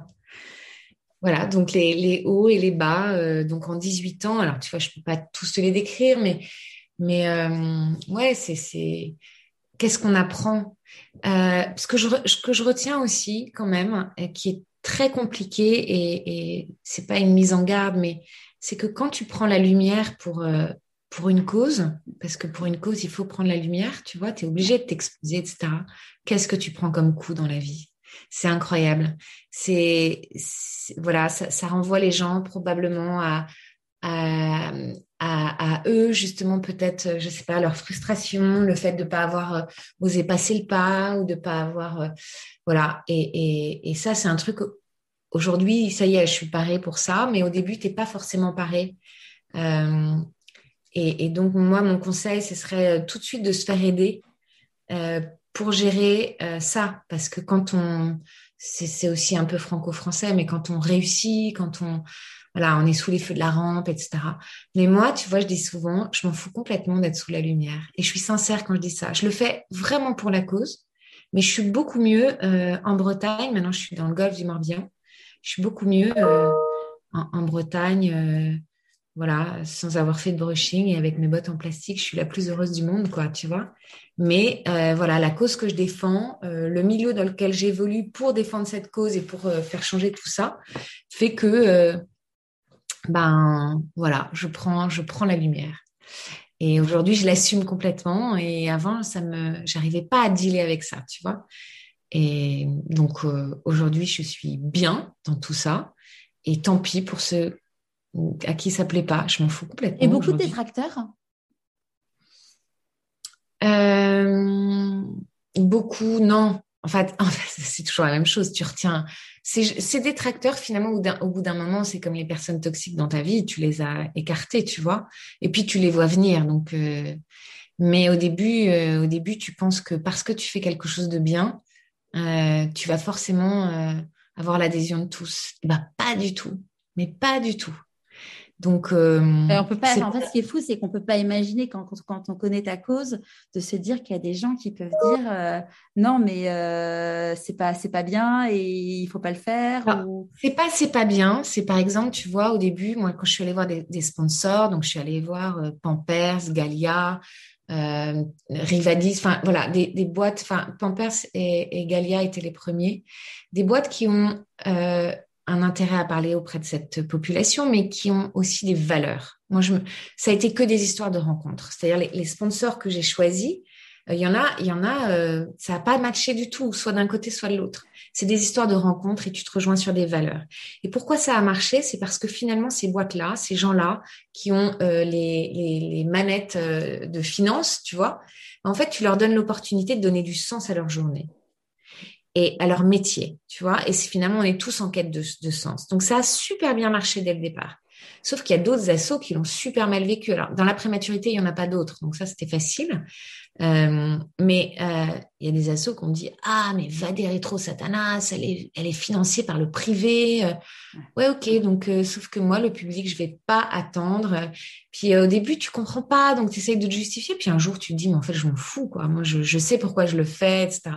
Mais au début, quand tu es jeune, quand tu un peu, tu parles à fleur au fusil, ben voilà. Mais c'est aussi l'expérience de la vie. Et puis, tu es accessoirement maman de deux jeunes enfants. Et en plus, à cette époque-là, ouais, depuis, depuis, il y en a eu un troisième, mais effectivement, euh, tu es, un peu fragile au départ, tu vois, parce que tu tu comprends pas pourquoi tu prends euh, des coups comme ça, tu vois. Et euh, voilà. On n'imagine pas quand même, c'est fou quand même, comme les gens peuvent être. Il y, a des gens qui, enfin, alors, le monde est beau, mais il y a quand même des gens qui ont un, mauvais fond et c'est fou quand même de s'imaginer. Enfin, moi, j'aurais jamais imaginé, tu vois, ça, tu vois, à l'époque, j'avais interviewé Pauline Dorgeval, je sais pas si tu vois qui c'est. Pauline, ouais, la... je la connais pas. Et euh, Pauline, donc, elle a monté euh, Millioniste des listes de mariage et ensuite elle a euh, monté. Euh, alors, je me trompe toujours, c'est deuxième avis, second avis. Enfin, l'idée, c'est en gros de, de, de, donner un deuxième avis médical quand tu as un problème de santé. Mais Pauline, si tu veux, c'est une femme qui a un cœur, mais juste immense. Et elle son son c'était pas du tout de créer une vitesse une médecine à deux vitesses. C'était justement de donner l'accès aux soins à des gens qui n'y avaient pas accès en fait. Et elle a une, une polémique, elle s'est retrouvée quand même euh, dans le, dans le, dans le 20h de TF1, quoi. Parce que, euh, parce qu'il y avait des médecins qui avaient, euh, qui l'avaient critiqué, c'était monté, assez monté en épingle, mais tu te dis, c'est fou, elle était là juste là pour, pour donner accès, en fait, aux, soins au plus grand nombre, quoi. Hmm. Ouais, écoute, alors au-delà du, enfin, le mauvais fond, je sais pas, je sais pas. Je pense qu'il y a beaucoup de gens qui sont très malheureux euh, très frustrée, très voilà, et, c'est pour ça que je, je, je, trouve génial ton podcast parce que en fait, il ne tient qu'à eux et qu'il ne tient qu'à nous de se dire maintenant, aujourd'hui, ça ne me convient pas. Au lieu d'aller regarder dans l'assiette du voisin et d'être envieux et de donner des coups, tu vois. Alors c'est très simpliste hein, ce que je dis, euh, mais euh, mais finalement, il ne tient qu'à nous de se dire euh, de se dire ça me convient pas, tu vois. Et il faut se faire confiance, il faut faire confiance en la vie. Euh, si on se donne les moyens, on y, on y arrive, quoi. Tu vois C'est sûr. Comment tu écoutes ton intuition? Ah, alors ça, c'est une question qu'on m'a jamais posée. Comment j'écoute mon intuition? Euh, Comment j'écoute mon intuition? Je, J'ai besoin d'être seule. Moi, je, suis quelqu'un euh, ouais, qui, aime être seule, tu vois. Euh, voilà, je suis bien dans la solitude. Alors, je, je, suis pas souvent seule, hein, je, te rassure. Euh, je, je suis pas du tout un loup sauvage. écoute, je je pense que j'ai ouais à travers des moments. tu vois, je t'ai parlé hors micro, je t'ai parlé du temps large qui a été conceptualisé par Joël de Ronet. Donc, ce temps large, c'est ces moments de respiration où tu te nourris d'une expo, d'une marche dans la forêt, ou en ce moment avec les cerisiers en fleurs, tu vois. J'essaye de, de, me caser des moments comme ça, que je programme parce que si je les case entre deux, deux séquences de vie, euh, ça va pas, enfin deux séquences de journée. Donc euh, voilà, j'essaye de. Je crois que c'est dans ces moments-là. Tu vois, ça m'arrive de me faire des expos toute seule, ou avec mon chéri, ou avec mes amis. Et, et pour moi, ces moments-là sont des moments de respiration, de récupération aussi, et de future créativité. Voilà.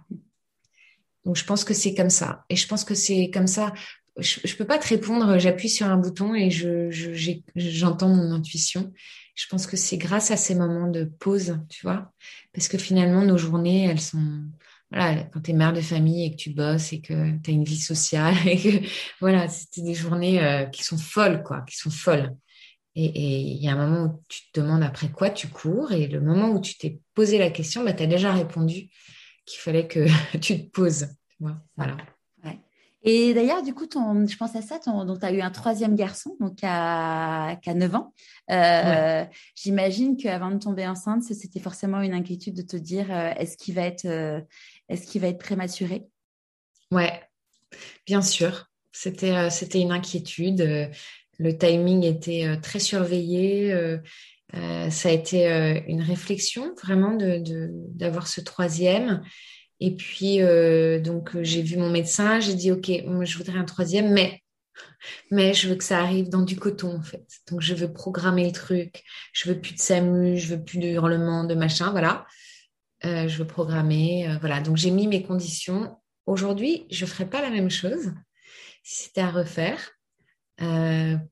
voilà, mais, mais en tout cas, ça m'a, permis de, de vivre le, voilà, le moment plus sereinement. Il est, arrivé, euh, il est arrivé à terme?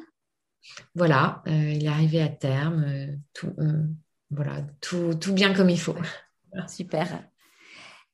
il s'appelle Antoine. Parce que comme j'ai donné, le, je crois, les prénoms des autres, il ne faut pas que je l'oublie. Il s'appelle ah Antoine. Donc, du coup, il y a Antoine. Il y a Alexis l'aîné, Maxence. Maxence qui d'ailleurs a dans ses prénoms Paul, puisque Saint-Vincent de Paul. Et là où il a été hospitalisé en Réa. Et ensuite Antoine. Super. Dans, dans la vie, comment tu célèbres tes réussites? Ah, alors tout à l'heure, quand tu disais euh, quand tu as une mauvaise nouvelle, ou je sais plus, en tout cas, il y a une image qui m'est venue. Pendant très longtemps, quand il y avait une bonne nouvelle à l'assaut, je montais sur la table ou sur ma chaise et je dansais. Ah, j'adore. ouais. Et, euh, et alors maintenant, on a des chaises qui tournent. C'est un peu plus dangereux. c'est ça. Euh, on a été pendant longtemps, on a déménagé euh, l'association. Alors, je l'ai déménagé en 2010 à Boulogne, puisque j'étais hébergée par une, société, parce qu'après euh, la maison des associations, ça devenait trop petit. Et donc à Boulogne, on a fait deux bureaux et puis aujourd'hui, on est revenu à Neuilly, à quelques dizaines de mètres de l'ancienne maison des associations. On est pour Neuilly.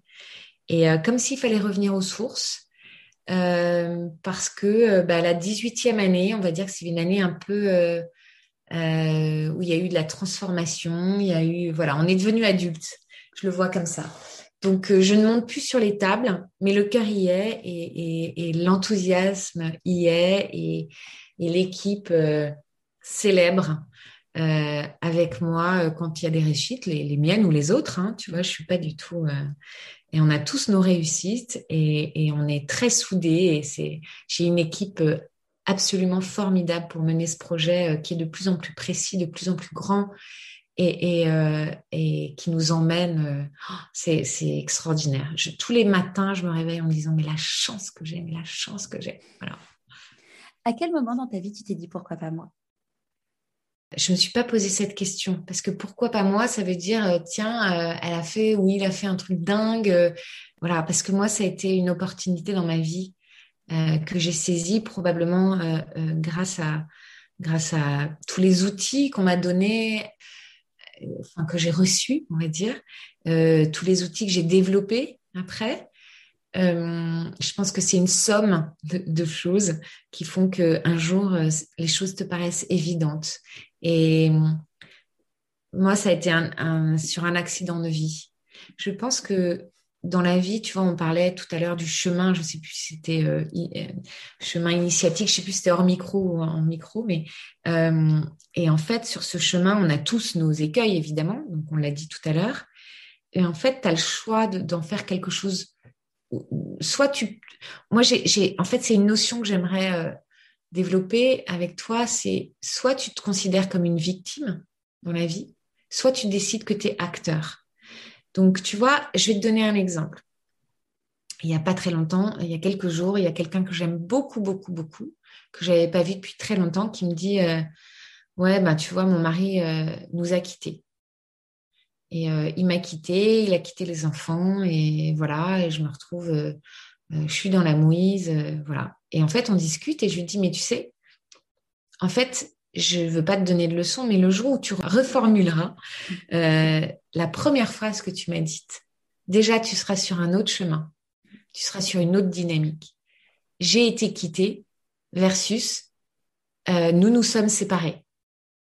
Et en fait, quand tu réfléchis au wording que tu, que tu utilises, mais sans faire exprès, tu vois, sans en avoir conscience, déjà, tu es dans une dynamique, positive ou négative. Donc, euh, moi, au début, c'était euh, bah, la prématurité m'est tombée dessus. Euh, je ne sais pas pourquoi, j'ai accouché prématurément, j'ai été césarisée en urgence. Donc, tout ça, c'est des, des trucs très passifs, tu vois. Et ça se transforme en plus jamais ça et, je vais monter une association, je vais faire quelque chose de grand. Puis il y a des gens qui vont me rejoindre et des gens formidables. Parce qu'en fait, ce que j'ai pas dit, c'est que dans les relations presse, je faisais appel à bénévoles. Et tout de suite, j'ai constitué un réseau de bénévoles. J'espère qu'on en a pris soin le plus possible et qu'on continue. On a eu notre séminaire de bénévoles euh, il y a quelques jours. Notre là, vous avez six salariés du coup et combien de bénévoles? Alors, euh, là, il y a huit salariés. Huit salariés, pardon, d'accord. Ouais. En fait, il y a des salariés et deux personnes en honoraire. Tu vois, la psy, par exemple. Et on a 70 euh, antennes. Je crois il y a 80 et quelques bénévoles. Mais il y en a 5, attends, 57 euh, qui attendent d'être recrutés là. Sur la prochaine session de recrutement. Il y a trois euh, séances de recrutement, trois sessions de recrutement. c'est Axana, à l'association, qui s'en occupe. Et, et, donc voilà, donc là, elle vient de commencer une nouvelle session de recrutement et voilà, mais on les prend pas tous. Pas parce qu'on dit euh, qu'on ne veut pas les prendre, mais parce que tout le monde n'est pas apte après une expérience de prématurité, parce qu'ils sont tous parents de préma ou bébés hospitalisés à la naissance. Tout le monde n'est pas apte à un moment donné, à un moment T, en fait, de se, de, se tourner vers l'autre pour l'aider. Tu vois, il faut déjà avoir avancé sur sa propre histoire.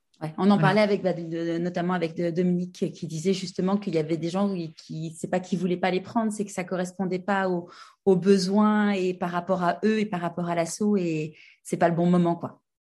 Exactement, mm. c'est une question, euh, c'est Myriam Danet qui dit ça, de temporalité. Donc, euh, c'est pas la bonne temporalité. Puis, il y a des gens qui seront jamais prêts parce que pour plein de raisons. Et il y a des gens qui vont être prêts. Donc, ça nous arrive de dire, donc c'est Aksana et Myriam Danet qui font le recrutement. Ça leur arrive de dire, ben, en fait, c'est un petit peu tôt. Peut-être qu'on peut se rappeler l'année prochaine ou dans deux ans. Et en fait, ce temps-là, il est très important parce qu'un engagement bénévole, ça se mûrit. Et, quand on a bien mûri le truc, en général, on, est plus apte. Voilà. Apte à recevoir et à donner, du coup. Voilà, mm. voilà. On donne d'abord, mais c'est un vrai cadeau de donner, en fait, parce que tu reçois dix mille fois plus. Mais c'est marrant que tu parles de, la posture de victime. Ça, c'est quelque chose dont on avait parlé notamment avec euh, Nathalie Grimaud. Euh, elle, elle, a, elle est maman de quatre enfants. Et euh, à chaque retour de congé mat, elle s'est fait, elle fait virer, mais de façon pas, pas propre, dans quatre boîtes différentes. Et en fait, dans, elle, elle, expliquait hyper bien. Elle disait que y a un moment, elle s'est dit, il faut que j'arrête d'être une victime. Je suis pas une victime. Je, en gros, j'arrête de subir, j'agis, et et ça a changé sa vie en fait. Ben voilà, mm. c'est ça. En fait, quand on a conscience, je trouve, tu vois, rien que la phrase j'ai euh, été abandonnée ou mon mari nous a abandonnés, tu vois, quand euh, cette personne m'a dit ça, moi, ça m'a frappée. Mm. Et, euh, et, et, en fait, je pense que ça a été quelque chose, un petit déclic pour elle. En tout cas, ça, ça lui appartient maintenant, tu vois. Ouais. C'est quoi la réussite pour toi? La réussite pour moi, oh là là, la réussite, c'est d'être en adéquation avec soi-même c'est-à-dire euh, de euh, quand on dit être droit dans ses bottes, c'est plus large que euh, se regarder dans le miroir, c'est-à-dire être être soi-même. Alors ça veut rien dire être soi-même, mais Tu vois, se dire que tu es au bon endroit, à la bonne place, tu vois. Tu as le bon costume. Souvent, je, voilà, on rencontre des gens qui sont pas dans le bon costume. Ça fait de la peine, en fait, mais c'est leur chemin, tu vois. Mais ouais, être en adéquation avec soi-même, c'est la définition qui me vient. Qu'est-ce que tu penses que la petite Charlotte de 6 ans dirait si elle te voyait aujourd'hui? Alors moi, c'est plutôt la grande Charlotte qui dirait à la petite Charlotte, garde confiance. Et confiance parce que la vie, elle, te réserve une surprise euh, incroyable, une vie... Voilà. Et, alors, qu'est-ce que dirait la petite Charlotte? À la grande Charlotte si elle était là Elle lui dirait... Euh, attends, j'ai le droit de réfléchir deux minutes? Bien sûr. Il va y avoir un gros blanc. T'as pas une musique? Attends. C'est quoi? Je vais euh, chanter la chanson. J'ai la voix complètement cassée là, mais euh, le ça c'est vraiment toi que tu me, tu que tu m'as soufflé tout à l'heure. Écoute, qu'est-ce que qu'est-ce que la petite Charlotte dirait à la grande Charlotte en disant euh, si j'avais su, j'aurais fait exactement la même chose. Je ferais exactement. Donc si si je savais ce qui allait m'arriver, je ferais je ferais tout pareil. Euh, et, là, je lui dirais, bah moi, si j'avais su, je ferais peut-être pas tout pareil. Mais bon, euh, c'est certainement ça qui fait que je suis devenue qui je suis et que je suis en adéquation avec moi-même. Mm. Dans la vie, on dit que quand on fait des choix, on fait des renoncements. Ça a été quoi, du coup, pour toi, ces les renoncements euh, dans la création de l'association? Ouais, alors j'aime pas trop cette phrase, choisir c'est renoncer, je la connais, mais en fait, non. Non. J'aime pas cette phrase. J'ai pas eu l'impression d'avoir renoncé à des choses. J'ai l'impression évidemment d'avoir fait des choix. Donc, tu vois, par exemple, au départ, euh, bah, le choix de salaire, tu vois, un truc comme ça, mais c'est, c'est pas assez important dans ma vie pour me dire j'ai renoncé à un gros salaire. C'est, Donc, j'aime pas, j'aime pas ça. Je, je, je, préfère, euh, dans la vie, on fait des choix. Et, et c'est important de les assumer, c'est important, euh, voilà, mais parfois on les fait sans même en avoir conscience. Tu vois, moi, je suis partie dans cette aventure sans me dire, alors, tu vas partir dans cette aventure, mais tu vas renoncer à ça, et puis tu vas faire ça, et puis du coup, ça va faire que tu vas divorcer, et puis tu vas machin. Non, non, c'est, c'est, c'est voilà, on fait ce qu'on peut euh, dans la vie, mais moi, j'ai renoncé à rien du tout. Euh, j'ai, j'ai, choisi. Et donc, j'étais actrice, voilà, de ma vie. C'est quoi la plus grande difficulté que tu as eu à traverser? Dans l'histoire de l'association? Ce que tu veux. Joker. Euh, quelles sont tes plus grandes peurs? Euh, Dans la vie ou pour l'association? Dans le lancement de l'association? Au début, tu veux dire, dans le lancement?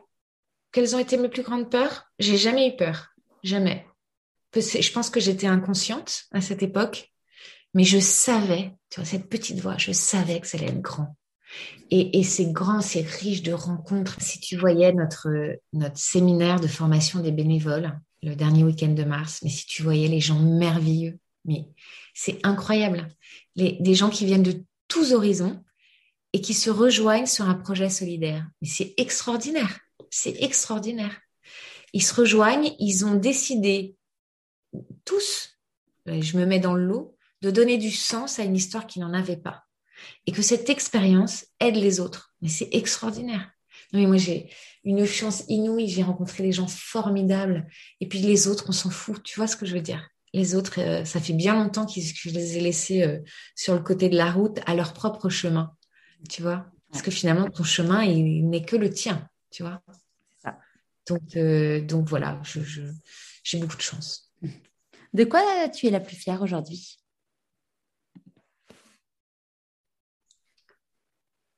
De quoi je suis la plus fière euh,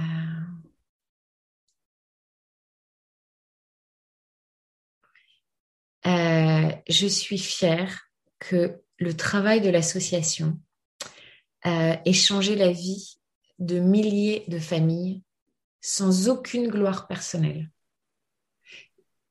C'est pas grave que ils, sachent que c'est SOS Prima ou que c'est Charlotte Bouvard en l'occurrence pour le lobbying. On s'en fiche, tu vois mais je suis fière de, cette aventure. Je suis fière que parce que l'assaut c'est pas que moi, hein, c'est une équipe. On en a changé des choses.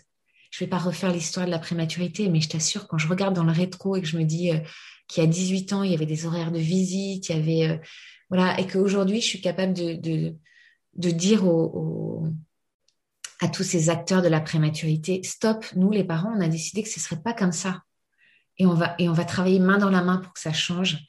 C'est une fierté inouïe et c'est une fierté aussi de, de, cette, euh, cette façon de faire, c'est-à-dire euh, main dans la main. Ça, c'est une grande fierté. Tu vois, il y a des assos qui attaquent, qui sont toujours. Euh, c'est pas un jugement, hein, c'est leur façon de faire. Toujours dans l'attaque. On va mettre des pancartes, on va faire ça, on va hurler, on va crier, on va mettre du sang partout en mettant du ketchup ou je sais pas quoi. Tu vois. Et, et en fait, c'est d'une agressivité inouïe. Et j'ai toujours pensé que pour faire changer les choses, il fallait pas attaquer. Il fallait alors montrer pas de blanche. Je peux dire que dans l'univers médical, il m'en a fallu des années. Il nous en a fallu des années pour montrer pas de blanche parce qu'au début, c'est qui ces parents hystériques qui veulent qui veulent nous donner des leçons. Et en fait, ils se sont rendus compte que c'était pas du tout ça. Et que quand on travaille main dans la main, en fait, on, c'est extraordinaire parce que finalement, ce que je leur ai dit, c'est qu'on a le même objectif, c'est l'enfant. On n'a pas le même métier, on n'a pas le même rôle, on n'a pas le même langage, mais on, veut la même chose. Donc, on va se pencher au-dessus de cette couveuse, au-dessus de ce bébé qui, j'espère, est en peau à peau maintenant. Euh, et, on, va chacun avoir notre rôle. Donc, c'est en travaillant ensemble qu'on ira plus loin. Et ça, c'est depuis, euh, depuis 2012-2013 qu'il y a vraiment eu ce. On s'est allié avec la société savante de néonates, c'est-à-dire la maison mère des, pédiatres néonates, et avec les sociétés de périnates, les, infirmières, les puères, les auxiliaires de puères, etc. Euh, et, c'est vraiment un travail commun. Et ça, ça, je suis fière. Vraiment, je suis fière. Tu vois. Qu'est-ce que tu as envie de dire à une personne qui te rencontre, qui, qui voit euh, l'association, qui ne connaît pas forcément ton histoire et qui te dit mais tu n'en es là que grâce à de la chance? Bah ouais, elle a raison. Mais la chance, on se la crée. Mais elle a raison. Elle a raison à la base. À la base, j'ai beaucoup de chance. À la base, j'ai des outils qu'on m'a donnés, tu vois. Euh, l'engagement pour son pays, Sky is the limit, euh, l'enfance à la campagne. Tu vois, c'est des outils qu'on m'a donnés, une éducation. Euh, et cette éducation qui fait que je suis bien dans tous les milieux. Ça, j'ai beaucoup, beaucoup de chance. Après, j'ai saisi l'opportunité. C'est une chance. C'est une chance inouïe d'avoir la capacité de saisir les opportunités. Donc, elle a raison. Ouais, ouais, elle a raison.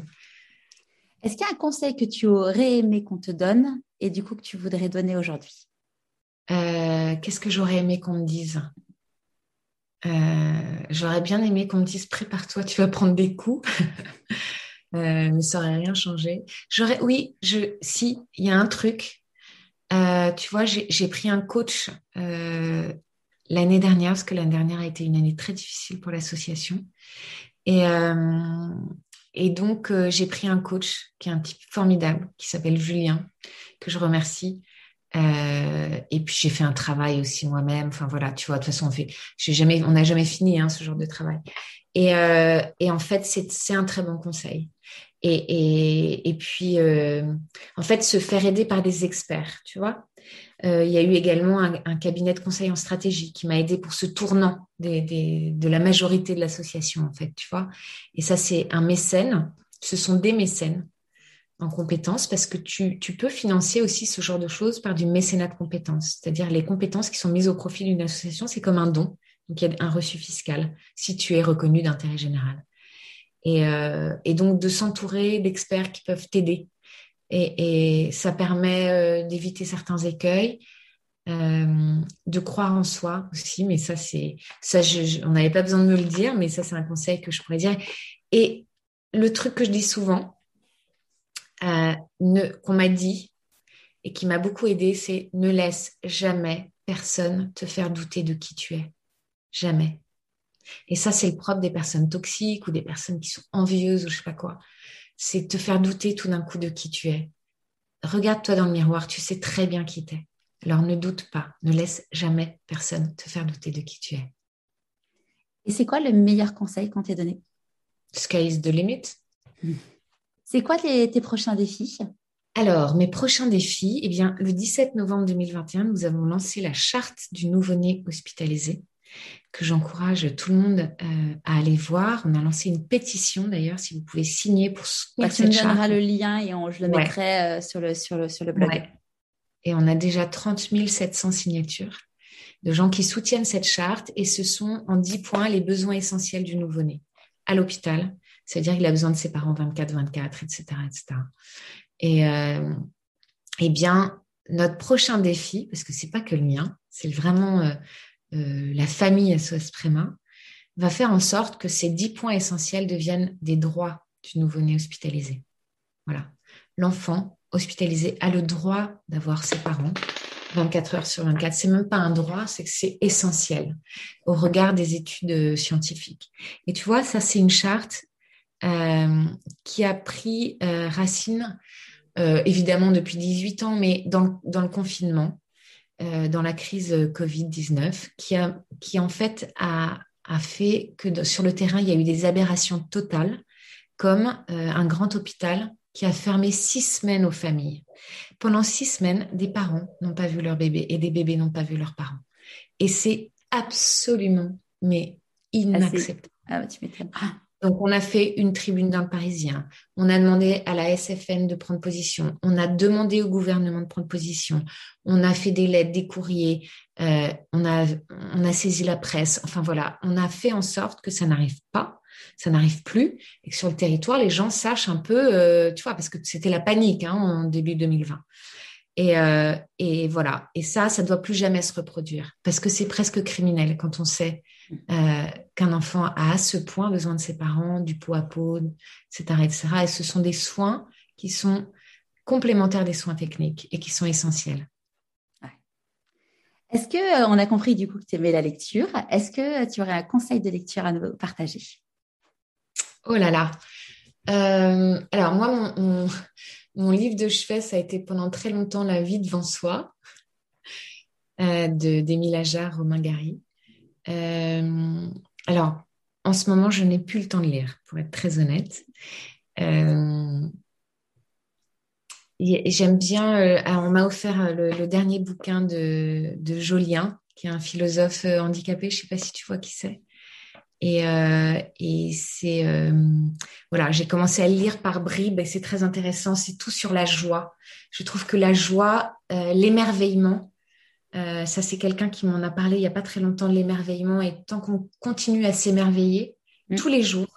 Ça fait, partie de, la, ça fait partie de la psychologie, la psychologie positive, l'émerveillement. L'idée, c'est par exemple, un petit tip, c'est par exemple de te dire, dès que tu vois quelque chose de beau, tu le prends en photo parce que du coup, tu te poses deux secondes, tu l'admires et tu, refais, tu, tu regardes après tes photos et tu le revois et ça te fait du bien. Et vraiment garder ses yeux d'enfant et de se dire waouh, enfin tu vois là moi je, suis face à mon jardin, je vois tous les matins j'ai un figuier juste devant mon bureau et, euh, et tous les matins je dis aux enfants oh, regardez là les feuilles les feuilles elles, euh, elles grandissent mais, mais c'est vraiment euh, ouais, le temps de prendre ce temps de se dire bah, oui, c'est un arbre qui a des effets qui poussent, euh, mais c'est juste de se dire bah, regardez, c'est beau, quoi. C'est, c'est... c'est un super conseil. C'est mm. un super conseil.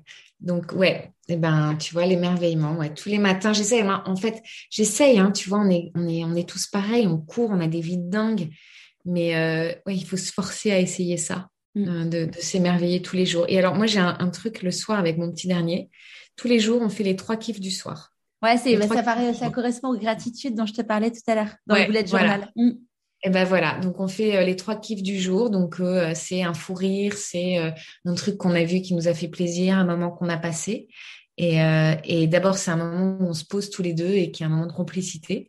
Ça permet de se dire des choses et puis ça permet de s'endormir sur une note positive. Donc, c'est une étude qui a été faite dans une maison de retraite euh, je ne sais pas si tu en as entendu parler. En fait, euh, pendant, ils ont pris, ils ont fait trois groupes. Ils ont fait un groupe euh, tous les jours où ils disaient ça, donc les trois kiffs du jour. Un groupe où il n'y avait, rien qui se passait et un groupe où c'était les trois mauvais moments de la journée. Et, et en fait, ceux qui, ceux qui avaient des, des, meilleurs marqueurs en fait de vie, qui allaient mieux, une meilleure santé, bah, c'était évidemment ceux qui voyaient les choses en positif. En fait, ce qui est fou, c'est euh, bah, c'est encore issu de la psychologie positive. Ça, en fait, ça dit que le fait de focaliser ton esprit, en fait, euh, en, toutes les vertus dont tu as parlé, et aussi le fait de focaliser ton esprit sur quelque chose de positif, fait qu'en fait, tu vas plus voir les choses positives. En fait, tu vas euh, attirer à toi les choses positives parce que du coup, tu vas essayer de les, les chercher. Et plus tu vas avoir du positif, plus tu vas avoir du positif. Enfin, c'est vraiment l'effet boule de neige, en fait. C'est exactement ça. Et tu vois, dans l'histoire de l'assaut, quand je te disais, euh, c'est vraiment le tapis rouge sur euh, vas-y, bah, en fait, euh, on m'a dit oui, mais c'est parce que tu vois pas les mauvais trucs. Ouais, peut-être. Ok. moi, je vois que les bons trucs. Je vois déjà que quand j'ai un rendez-vous hyper important, tu vois, un jour, je me souviens, j'avais rendez-vous au ministère de la Santé, puis c'était hyper important. Et en fait, c'était complètement bouché. J'étais en voiture à l'époque. Maintenant, je suis en vélo depuis, depuis un moment d'ailleurs. Mais euh, et, je me disais, ah là là, mais comment je vais faire? C'est vraiment le truc qu'il faut pas que je loupe et tout. Et euh, il y a devant le ministère de la, Santé, euh, pour ceux qui connaissent, il y a genre des places qui sont réservées. Et je crois que tu as deux places ou trois places publiques. quoi. Il y en avait une pour moi, mais juste devant. Je me disais, mais c'est génial. Et tu vois, et, et, je vois que des trucs comme ça. Et les, les mauvais, je, ça m'intéresse pas, je les vois pas, tu vois. Ça glisse. Je perds pas de temps. Je perds pas de temps. Et tu sais ce que j'aime bien aussi, non C'est, c'est, euh, on je sais pas, je sais plus où j'ai vu ça dernièrement. Si tu remplaces, je perds du temps par je perds de la vie. Eh ben en fait, euh, déjà, tu n'as même pas envie de t'arrêter au truc mauvais. Quoi.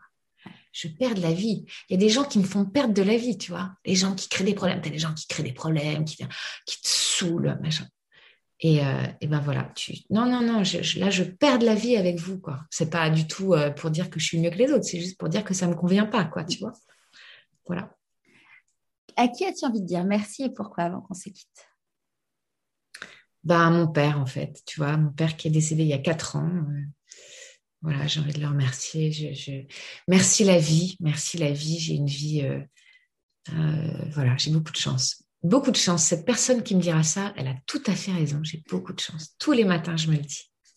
Et hum, c'est une petite chose qui est pas une petite, mais qui est très importante. Du coup, si les personnes ont envie euh, de vous aider ou même qui ont besoin de votre aide, comment ça se passe?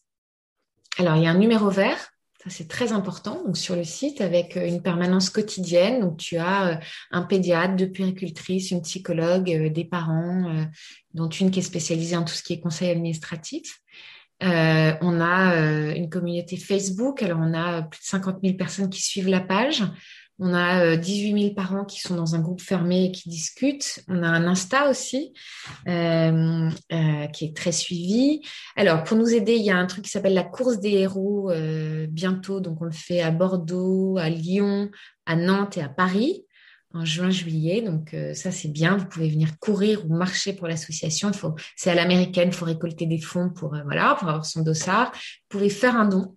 Chaque don compte. Il n'y a pas de petit don. Euh, et, pour nous, c'est important parce que bah, je parlais des sponsoring et mécénat tout à l'heure, mais ça suffit pas. Euh, et puis, euh, et puis nous aider, ben après, ça peut être aussi s'engager si vous êtes parent de nouveau-nés hospitalisés. Et nous, on est là pour vous, pour ceux qui le vivent ou ceux qui l'ont vécu. il n'y a pas très longtemps, on a eu une maman qui avait accouché il y a 22 ans qui nous a appelé, qui a dû voir, je ne sais pas, une photo, un article, un truc. La porte, hop, s'est réouverte et elle nous a appelés certainement pour mieux refermer cette porte. Donc euh, voilà, on est là, on est vraiment là pour les familles. On essaye d'être au plus proche de ces familles-là et de leurs préoccupations. Et on, ne tarit pas d'idées, on fait des milliers de trucs. Je n'ai pas développé tout ce qu'on faisait, mais évidemment, euh, on fait beaucoup de choses. Génial. Un grand, grand, grand merci Charlotte. Je mettrai de toute façon tous les liens euh, sur pourquoi-pas-moi.co. Et puis, j'espère à très vite. C'est moi qui te remercie Charlotte, vraiment. Merci beaucoup. Ça m'a, bah, tu vois, ce moment-là, c'était une bonne, une superbe respiration dans ma matinée et euh, ma journée a super bien commencé. Je t'en remercie. Merci beaucoup. Merci encore Dominique d'avoir mis Charlotte sur mon chemin. Comme nous vous le disions dans l'interview, je vous mets le lien de la pétition dont Charlotte parlait sur le blog. Vous retrouverez le lien dans les notes de l'épisode. Et si le podcast vous plaît, abonnez-vous sur votre plateforme d'écoute préférée et laissez 5 étoiles et un commentaire sur Apple Podcast. Ça m'aidera énormément. En attendant, je vous donne rendez-vous demain dans la newsletter de Pourquoi pas moi et à dans 15 jours pour un nouvel épisode.